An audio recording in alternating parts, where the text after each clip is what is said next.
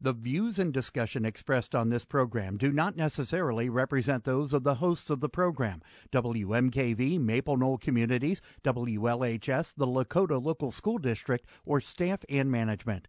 The information and advice presented are educational in nature and not intended to be taken as specific legal, accounting, or other professional advice. Always consult with your own legal, accounting, or other professional before making any investment.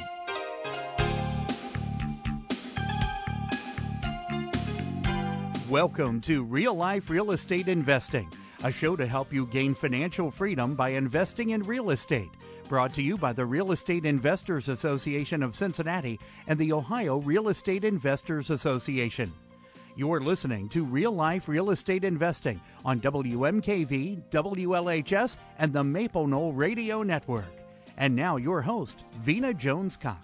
Good afternoon. I am Vena Jones Cox, and this is Real Life Real Estate Investing, your nation's public radio source for the information, inspiration, motivation, all the Asians you need to start or grow your own real estate investing business. And it's question and answer week on Real Life Real Estate, as it is on the last Wednesday of most months. And I'm live here in the studio waiting for your questions because the thing about question and answer week is we don't really um, plan out any topics. If you guys have questions about anything regarding I don't know, property acquisition, management, disposition. I can even try and tackle rehab questions for you. Um, tenant screening, finance, how to get started, how to get out, whatever you want to know. The way that you get them here to the station is either by sending us an email at, and the way you do that is go to our website at realliferealestate.com, click the button that says Ask Vena a Question and it'll open up a little form and you ask me a question and it will get emailed to me. The other way to do it, which is quicker and more guaranteed to get your question answered during the program is to call it in. Now, Mike, I see I see phones set up elsewhere. Are these the correct numbers for this week? Yes. Okay. Uh, so you can call us here in the greater Cincinnati area at 513-772-9658 or from anywhere in the United States of America at 877-772-9658 513-772-9658 here in the local area 877-772-9658 anywhere in the continental United States and probably Alaska and Hawaii too. I don't know. I've never tried calling an 800 number from one of those places. I I I dream to do that someday though while we are waiting for our first listener questions to come in, hint, hint, uh, a couple of quick announcements. The Real Estate Investors Association of Greater Cincinnati has its last meeting of 2016 and annual holiday party tomorrow evening.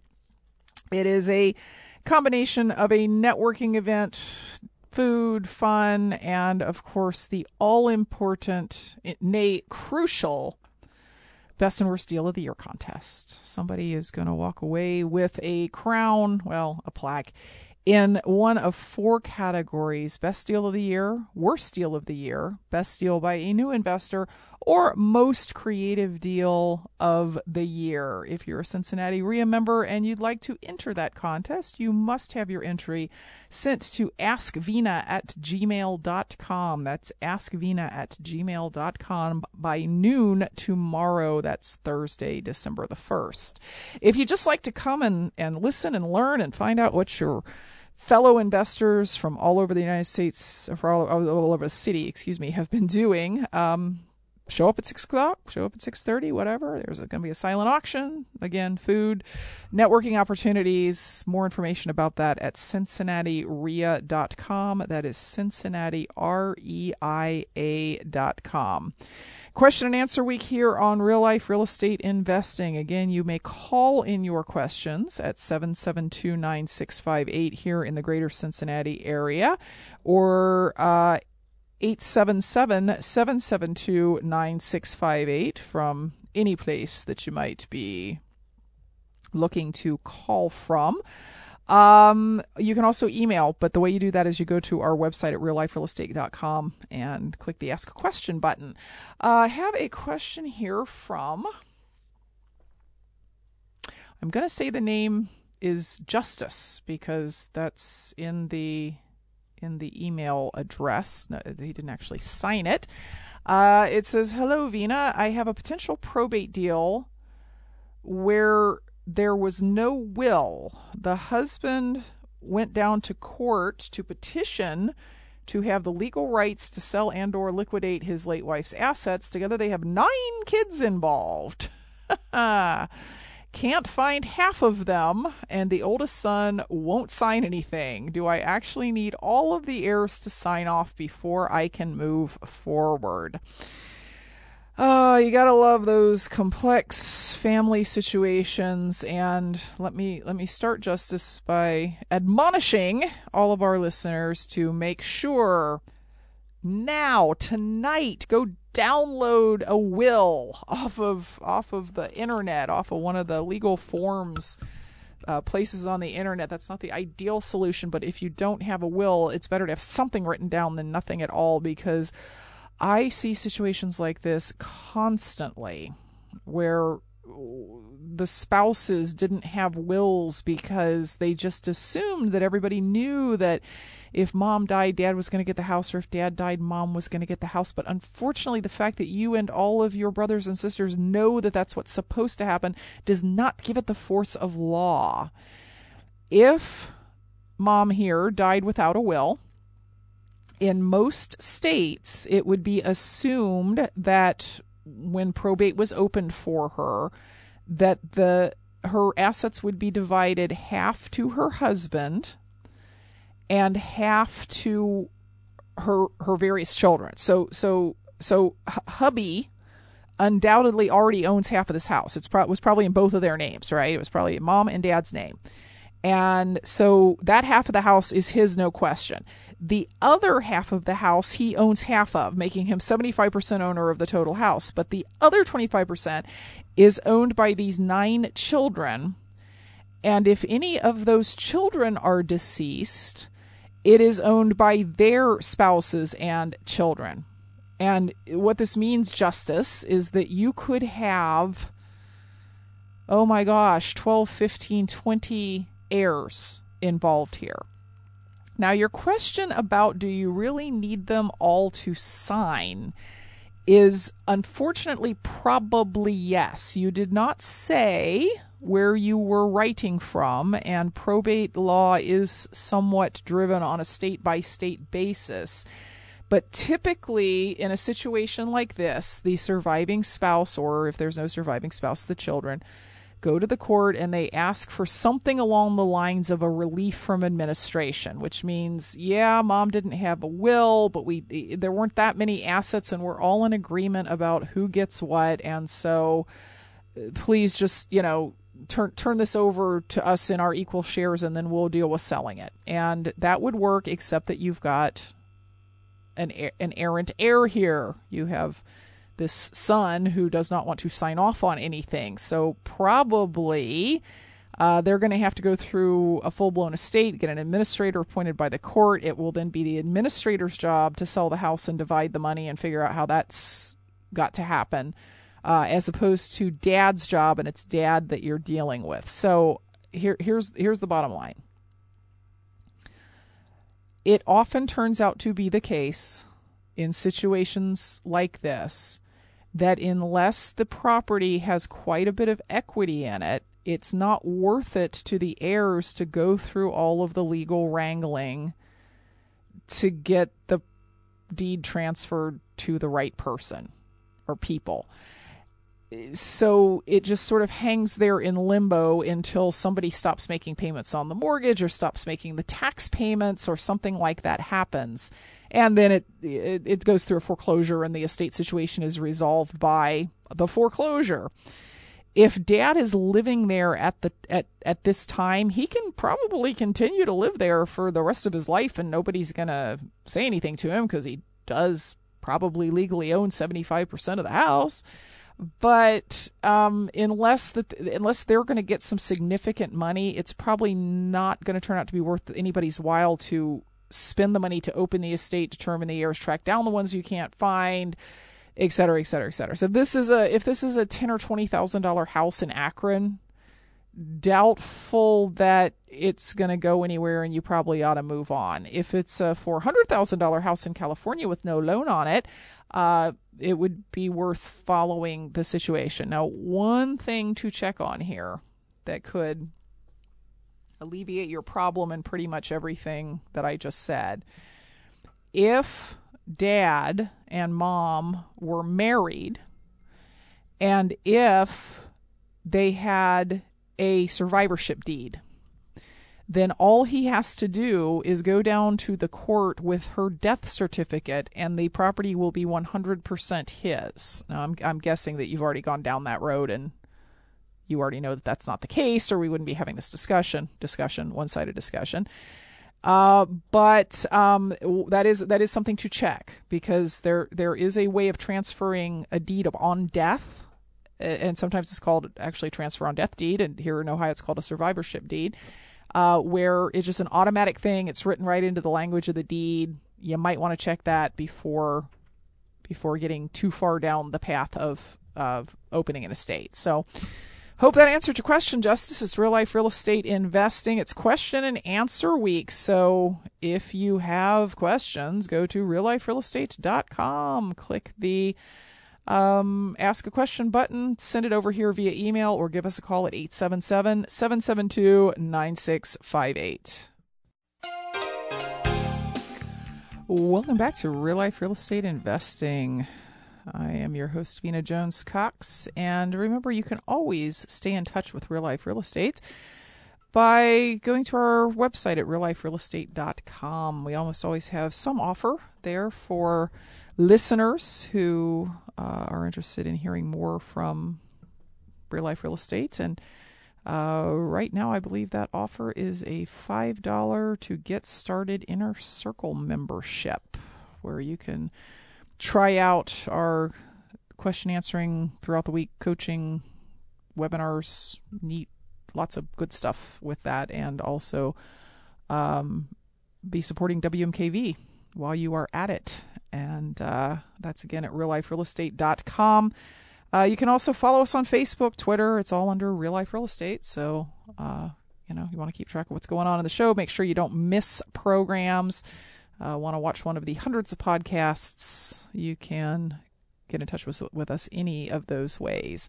It's question and answer week here on Real Life Real Estate. So, any question that you might have about buying, selling, etc uh, this would be the day to ask them. Um, here, this this might be one of the greatest questions I've ever gotten on real life real estate in 20 years. This is this is a question that that I am I am not going to forget. It's from David. Uh, David didn't say where he is from, but I happen to know that if this is the same David, I think it is. He is from the northwestern part of Ohio. He says, I'm ramping up my rehab business, and one of my weaknesses is not being a very good leader. I do a lot of the work myself, and I'm not very good at delegating. It's hard for me to verbalize and to let go of the reins and let other people do the work. Do you know of any books or education that might be able to conquer this obstacle? That is such a great question, Dave.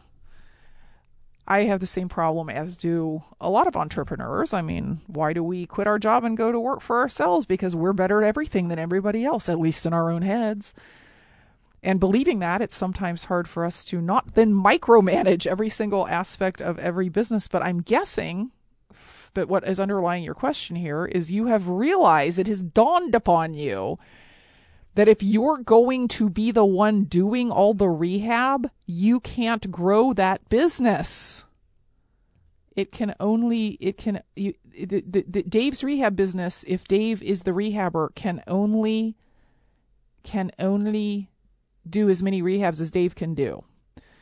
Where if Dave can figure out how to feel okay about letting go of some of the work and telling other people to do it and having a process for checking on it to make sure that it's getting done and it's going to, you know, be right, maybe be- better even than Dave does it himself, then Dave can do as many properties as he can find people who can who can do the work right, right? So that's that's what this question is really all about and that's why I love it so much because it shows a level of thinking beyond just how, how, do I how do I put it how do I hang kitchen cabinets on a wall? No, how do I hang lots of kitchen cabinets on lots of walls without me doing it all at the same time so that I can make more money? Is the question here. So suggested books, um, certainly the E Myth by Michael Gerber. That's kind of a classic, and it's on it's on my required reading list for all real estate investors. I've got like five books that every time somebody says. So, what books would, would you read if you were just getting started in real estate? I know you're not just getting started, but I, I always I always give them this list, and on that list is always the E Myth revisited by Michael Gerber because uh, you are struggling with you know the entrepreneurial dilemma here that you're really really good at what you do, and now that is handicapping you because you can't get away from it so that you can grow your business. Uh, a book that I'm reading currently, and I, I, is probably one of the reasons why this is ringing with me, uh, is called Traction uh, I'm going to look up the author of that for you because when I tried to, uh, when I tried to find this book on Amazon, it turned out there were two books called Traction, and one is actually about something else. It's about uh, I don't know marketing or something, um, but it talks about uh, more ways to, uh, to to to grow a business toward the 10 to 50 person level which that that may be that may be more than what you want to do right now but it recommends a book. So th- this this this other book um, is probably better for you. It is called rocket fuel. Traction refers to a book called rocket fuel and rocket fuel talks about how every business needs to have, if it's going to grow, it needs to have a person who's a visionary and a person who's an integrator, uh, not an integrator. I keep saying integrator, but that's not correct. No, that is correct, integrator. Um, so, Rocket Fuel, I would definitely recommend. Uh, the author of Traction is Gino Wickman. And uh, if you're considering ordering these books, Dave, and you're going to do it through Amazon.com, go to wmkvfm.org first, and then up in the corner there's this little Amazon symbol, and if you click there, it'll take you right to your Amazon account. But then whatever books you order, they don't cost you anymore, but WMKV gets a little bit of the money. That's how I ordered these two books is through that that system.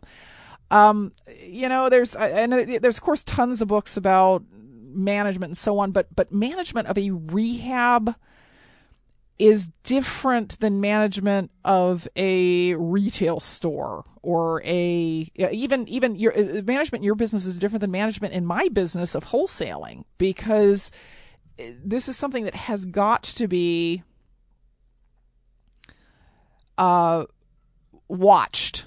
You know you can't you know in, in my wholesaling business the numbers that my employees have like you know how many calls did you get this week? How many postcards did we send out this week I don't I don't have to leave the office to go make sure that's done. Uh, a rehab business, I mean, you are going to have to either you you go and physically check or have somebody that you trust to go and physically check on the rehab to make sure it is proceeding as it is supposed to because as you know and this is what you're worried about sometimes the drywaller come and close up a wall before the wiring or plumbing is done and you don't really you don't realize that until you try and turn on the sink right? So so some so things are going to have to be checked on. But if you could just get away from doing the work you can do a lot more checking than you can actual drywall hanging right? So dave appreciate your question. Those are my recommended books. If i think of any more i will certainly uh, shoot those over to you you're listening to Real Life Real Estate Investing. It's question and answer week here on Real Life Real Estate. We're going to take a quick break. If you have a question, give us a call at 877 772 9658 or send us an email. Just go to realliferealestate.com, click the Ask a Question button, fill out the form, and it'll come over here. We'll be back right after this. Welcome back to Real Life Real Estate Investing. It's question and answer week here on Real Life Real Estate. And that means if you have something you'd like to know, you can give us a call here in the studio at 877 772 9658. You can also send an email, which seems to be the popular thing today. Getting lots of emails, not so many phone calls today. Um, the way to do that is to um, go to our website at realliferealestate.com. Uh, check check out the uh, question and answer box and put your name in there and your where you're from and what your question is, and it'll come over here via email. Uh, I have a question for all of you. It is December. That is the time of year when I traditionally sit down with my my leadership team and talk about how we are going to program real life real estate for the following year. I'd love to know what you would like to see more of, what you would like to see less of. If you have a particular topic that you haven't heard here and don't see in the podcast, and you'd just love to love to hear an hour long interview about that. If you have a, an investor that you've met who's super successful at something in your local area that you think would be a good candidate to be on real life real estate investing, I would love to hear about it. And the way the way to tell me about it is go to realliferealestate.com and uh, fill in the question and answer box and give me whatever contact information you have. If if there's a particular speaker you'd like to hear, uh, or you know topic whatever uh, let me know because we're going to try and put together the schedule for the next four or five months coming up here real shortly and i want to make sure that you the listeners are hearing what you want to hear because i tend to bring on people that i want to hear but that does not necessarily mean that you're getting everything that you would like to get out of real life real estate investing a question here via email on question and answer week. This one is from Tom, who says, What are the steps that you recommend when building or optimizing a seller website, that is to say, buying from sellers, for wholesaling? Well, let me start by saying I'm not sure whether it matters to the answer whether or not your goal is to wholesale the property. Um, I don't know that I would I would do a seller website any differently if I thought I was going to wholesale every deal or if I thought I was going to retail every deal or rent every deal because I mean, let's face it, you you don't necessarily know what you're going to do with a deal before you have seen the details of the deal. So I, I don't know I don't know that there's an answer to that for wholesaling, but in terms of what would I do if I had to start all over and build and optimize a seller website for um, buying?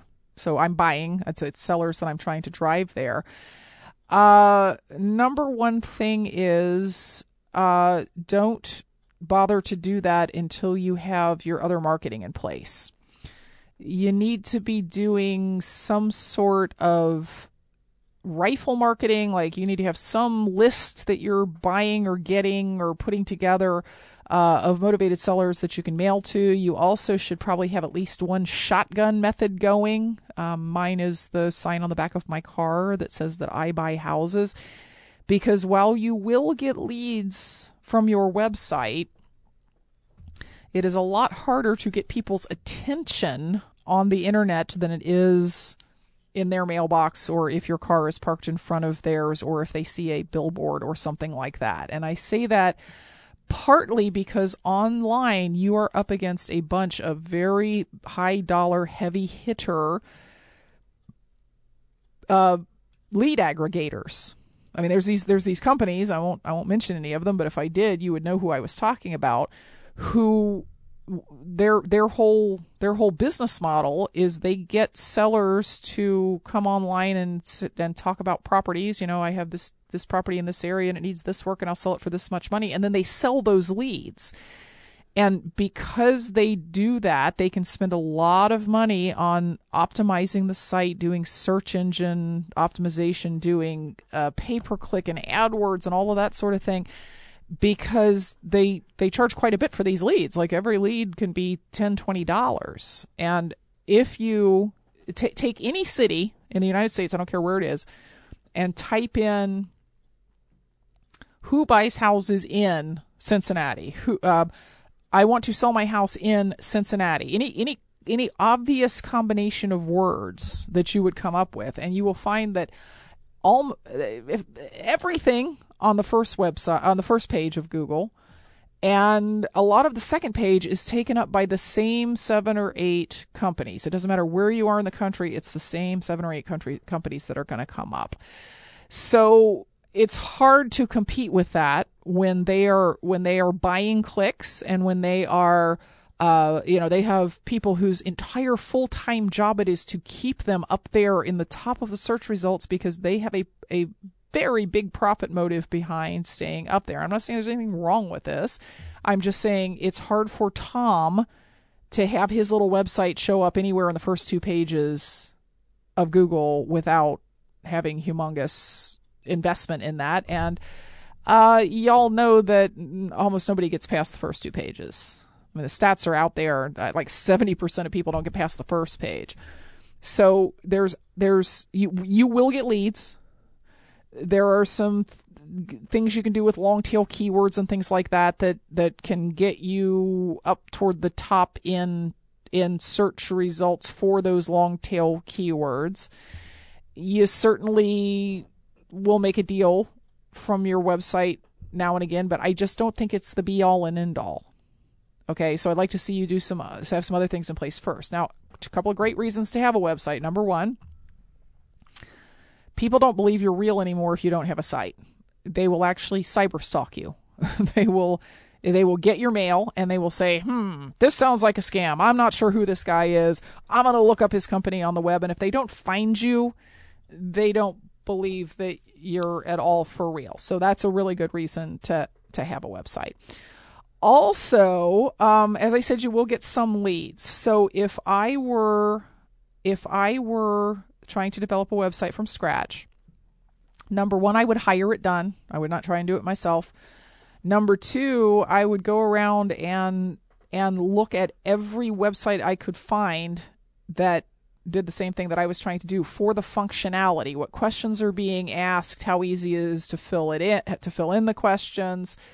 Um, what which ones do I like the looks of? Which ones do I think are easy to read, flow well? What marketing language do I like? And frankly, I would spend two days writing down everything I liked, and then I would go to a programmer and I would say, "This is what I want. Make me this and make it work this way." And then I would then I would sit back and write a check rather than try and mess with that all myself. So, um, again, don't make it the first thing you do. Hire someone else to do it. Figure out what you like, because if you don't, you're going to get what they like.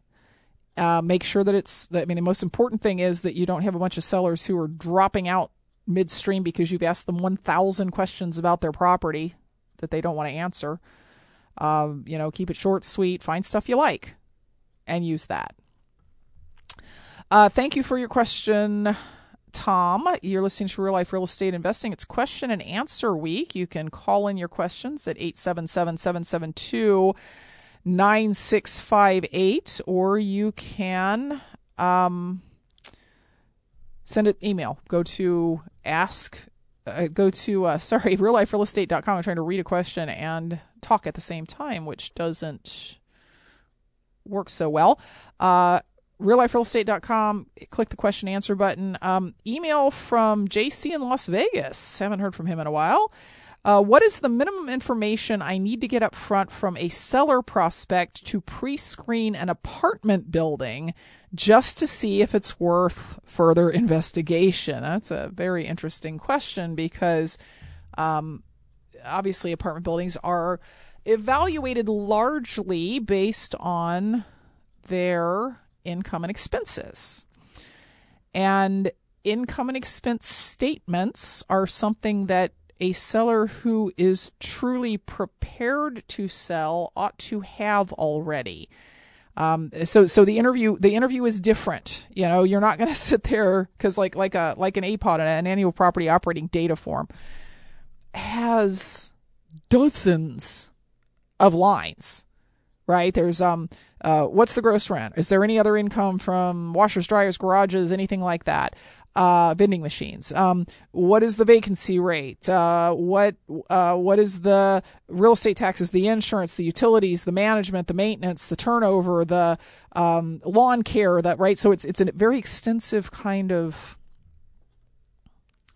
form, and if if what you're used to doing is interviewing sellers of single family homes that are valued based on what they are square footage rooms bedrooms neighborhood etc you might be tempted to sit and, and ask a zillion questions of an apartment owner who's probably going to be really impatient because he's going to say i already have that let me email it to you. So the the question was what's the minimum i need to get in order to decide whether to take the next step of doing this this complex evaluation and and and that is a really good question because every time I try and evaluate an apartment building as a purchase it literally if I if I'm really going to dig in it's a solid 3 to 4 hours of research and confirming numbers and calling service providers to see if I can get the same deal that the owner's getting and checking public records and all of this sort of thing. What I want to know before I get into all of that is what, Mr. Seller, is your story? Why are you selling? How soon do you need to sell? Is this a situation where your asking price is is absolutely firm and there's no negotiation or is it something we can talk about are you willing to carry any financing i want to know the price i want to know the what what he's what his opinion uh, is of the net operating income i want to know the number of units and i want to know the story if the story i get is well, I was just flipping through the internet. I started to say the yellow pages, and then uh, 1997 called and said it wanted its term back.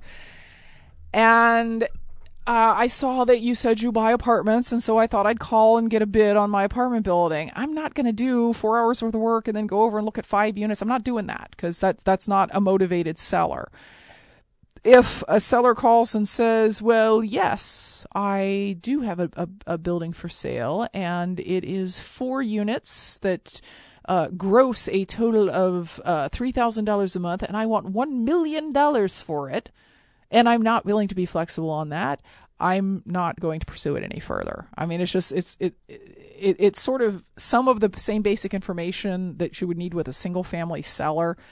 It's just that conceptually because apartments are valued based on their income and expenses you're you're looking more at that than you are at things like other you know alternate uh, sales of other properties and things like that so thank you for your question JC we're going to take a quick break after which we will come back and answer your questions at 877-772-9658 or via email just go to realliferealestate.com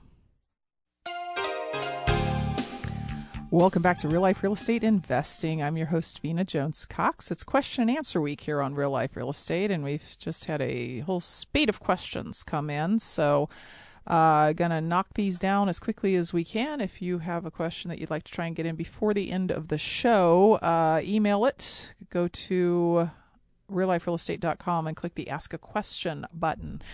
Um, have one here from George, who is from Prince George's County, Maryland. I love the names of those counties up there. It's you know, and all the cities. Very cool names up there. Anyway, he says, I come across many vacant properties as a real estate agent. I learned some are probate properties, some are absentee owners, so I'm able to look that up in the tax records. However, at least 50% of the time, I am, I am unable to find the owners? How can I locate great skip tracers or should I look for other avenues to get to the owners? I have used, and he names a couple of um, online skip tracers and have considered a uh, course that one pays for. But deep down inside, I'm just not sure about the info. How would you proceed? Uh, you are correct to not be all that trusting of that information, George, because those online uh, quote skip tracers where you are basically you usually pay something like I don't know, 39 a month for 59 a month, or you can pay $15 per trace.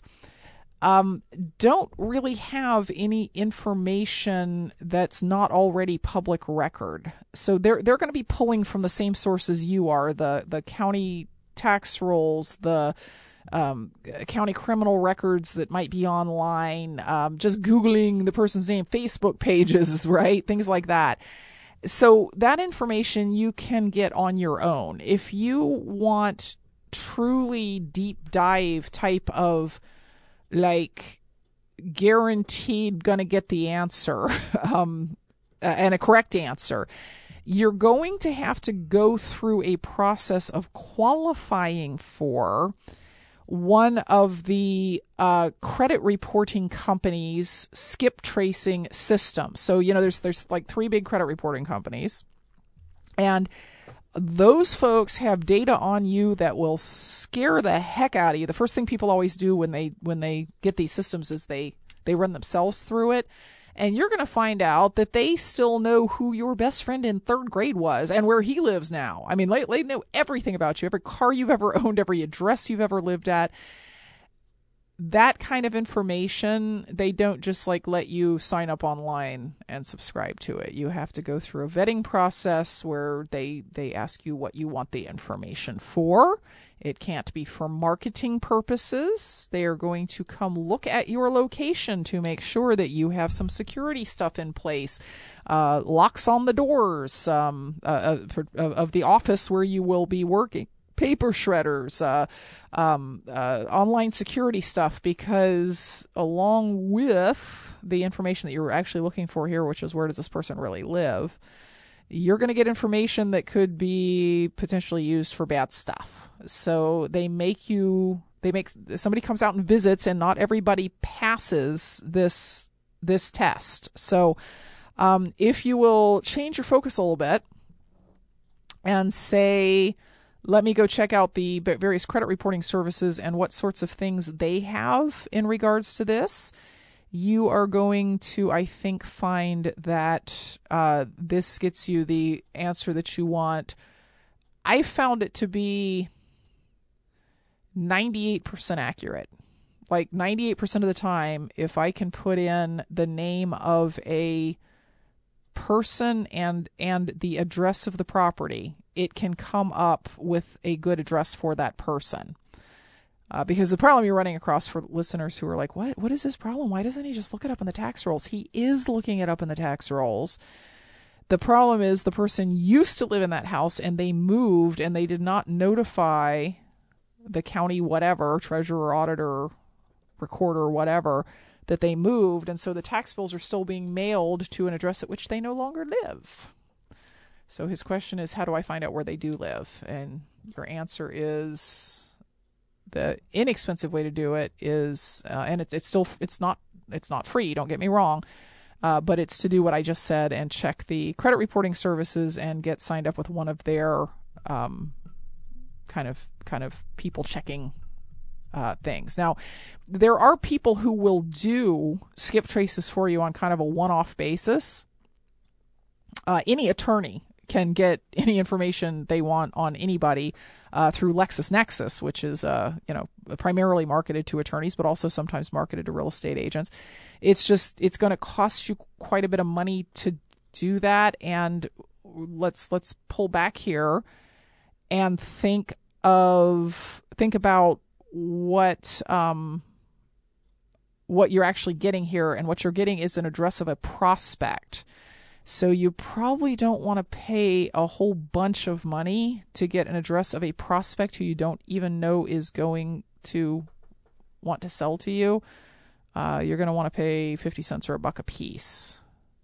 Right? So uh, that's the way that you're going to you're going to do it. But great, great question, and good luck in your future endeavors there in regards to tracking down some of these people. Because remember, the harder the person is to track down, the less likely it is that someone else has tracked them down. All right, I uh, got one more question in the queue here, which is a very complex question about um, IRAs and taxes. It says, How should I evaluate and deal with the trade offs between buying a property on seller financing, that is getting title in my IRA, and dealing with unrelated business income tax versus lease optioning and potentially avoiding unrelated business income tax. And of course, this has to be the last question I get in the show, right? We could have started the show with this and still been talking about it, particularly if we had John Hyre or you know somebody from Equity Trust here or something like that. The question for those of you who are not who are wondering why in the world it was even asked has to do with um, the fact that yes, you're allowed to buy real estate in your IRA Yes, you are allowed to finance real estate in your IRA, but if you do finance a piece of real estate, the um, the IRS says, okay, so now you are doing a transaction that should be taxable in a non-taxed entity. So what we're going to do, says the IRS, is we're going to charge you tax on the part of the income from that property that is attributable to the financing. So let's make up some numbers. You got a hundred thousand dollar house. You borrow fifty. Your IRA borrows fifty thousand dollars to buy it. The property then nets five hundred dollars a month. Well, you're going to pay taxes on half of that money because half of that money is attributable to the fact that you borrowed money against it. Now, the, the the taxes shrink as time goes by because you pay the loan off, right? The le- the less loan you have as a percentage of the value of the property, the less you are going to uh, have to pay in taxes. Now, the problem, of course, is the unrelated business income tax is a very high tax. It's a it's a it's it's a lot of tax. So people try and avoid UBIT, so they end up not borrowing money in their IRA, which is often mathematically a mistake. Like mathematically, you could prove that even with paying the UBIT, but getting some income tax free and getting the growth tax free and getting to sell it tax free when you sell it, um, you come out ahead of having done it yourself. The the trick that this this uh, questioner is um, is referring to is that if you lease option the property instead of buying it, it's not financed you're renting it, and UBIT does not apply when you are renting it. So obviously, instead of buying the house, you should lease option it, right? Well, that's the trade off. The trade off is with a lease option, you have less control over the property. You have a higher chance that by the time your IRA is ready to purchase it outright, there's a title problem that was not there before that was caused by the seller of the property. There's there's a a greater chance that the seller could maybe not pay his income taxes and get a lien attached that you weren't expecting and now you have to figure out how to deal with that lien so it's kind of a control issue versus a tax slash profit issue and unfortunately it is one where you are going to have to make that decision yourself on a case by case basis if you have an unstable seller don't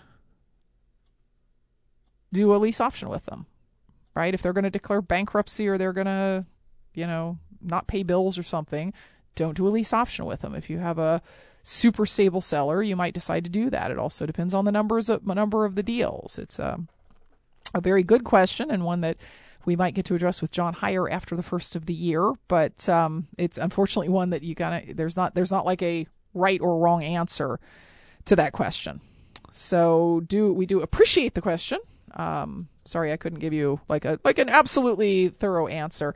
Remember, we're doing programming planning for 2017. So if you have any requests, send them on over through the Real Life Real Estate website so that I can uh, get some ideas about what you guys want to hear uh, coming up in 2017. Uh, we'll be back next week with more information to put you on the path to financial independence through real estate investing. Until then, Happy investing.